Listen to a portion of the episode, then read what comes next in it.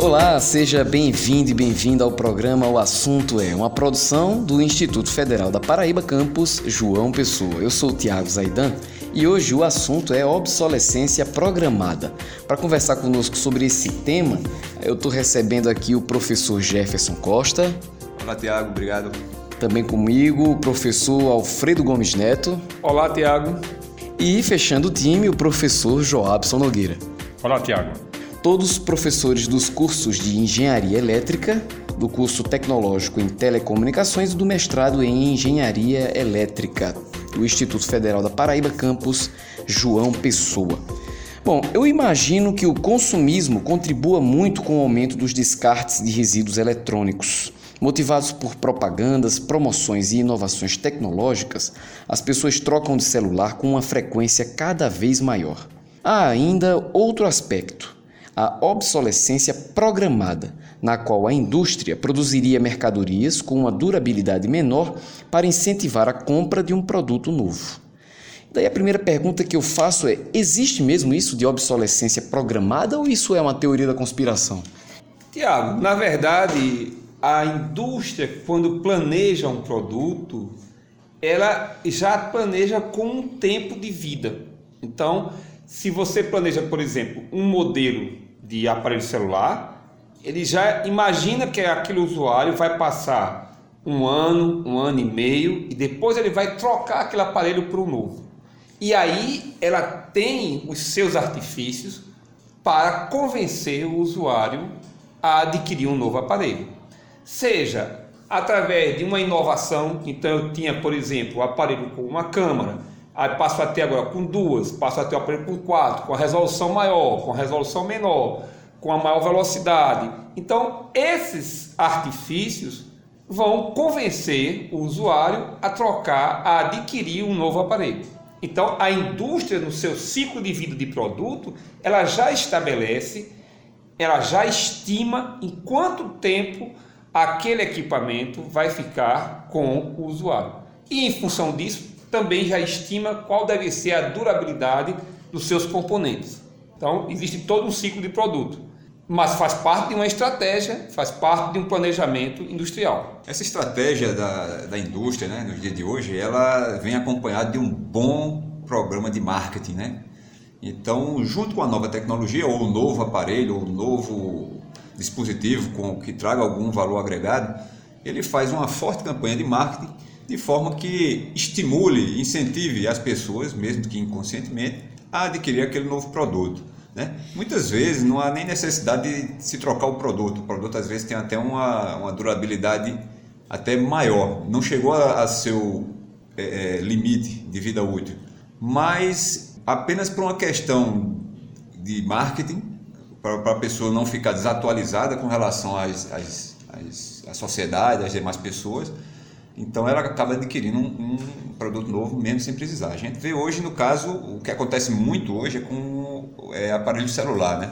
Há alguns anos atrás, quando a gente topava com alguma coisa de qualidade duvidosa, nós dizíamos que era fabricado no Paraguai, né? E aí depois do advento da abertura comercial e do grande crescimento do comércio da China, a gente sofreu uma invasão muito grande de produtos chineses e aí sim de qualidade duvidosa.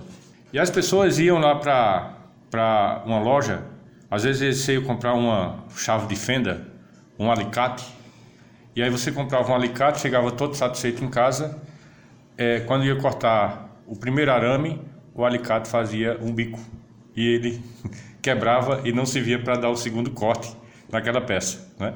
Ora, nós éramos acostumados com a indústria, mesmo brasileira, mas uma ferramenta durar anos e anos e anos e ela não perder a sua funcionalidade, né?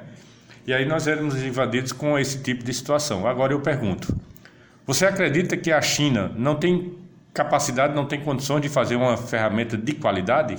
Sim, ela tem. Mas o que tem é uma população gigantesca e que ela precisa de dar um ciclo maior de rotatividade nos seus produtos que ele vende. Então ele te vende um alicate hoje, se você passar 30, 40 anos com aquele alicate, ele não vai te comprar outro.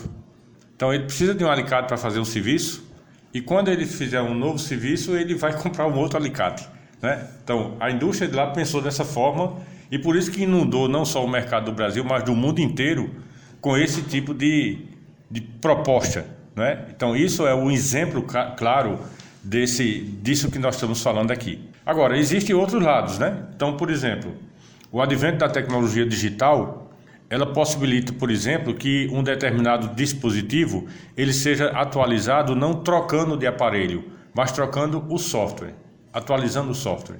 Nós teríamos condições de fazer com que os nossos smartphones eles durassem muito mais tempo se passassem por atualizações de software e pouca coisa de hardware, como memória, como outro tipo de coisa. Mas o marketing que é preparado para isso não é para você fazer esse tipo de atualização, é de trocar sim um aparelho. E aí é uma coisa já provocada mesmo para a indústria para dar esse ciclo de vida. Claro que com as recentes pesquisas hoje e o tempo de vida com que um determinado tema sai do pensamento dos cientistas e chega na gôndola das lojas, está muito pequeno hoje, né? As tecnologias estão chegando ao consumidor de forma muito rápida.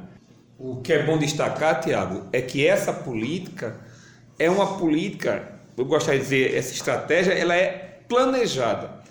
Desde a cor do equipamento, do formato do equipamento, da imagem que aquele equipamento vai passar. E esse recurso não é um recurso novo. Isso a gente já vem utilizando no marketing há muito tempo. Porém, agora a gente usa de uma maneira intensa, né? E como a gente tem uma massificação do acesso, então a gente percebe muito mais o que realmente acontece. Mas é bom deixar claro para o consumidor que quando ele vê uma cor de um equipamento em uma geração, por exemplo, e a nova geração tem uma cor totalmente diferente, ele leva a ser diferenciado. Olha, aquele consumidor está com equipamento antigo, porque todo mundo identifica, associa aquela cor, por exemplo, a um equipamento mais antigo. E isso o leva a adquirir um equipamento novo. Então, tudo isso é pensado e muito bem estruturado dentro do projeto de um produto.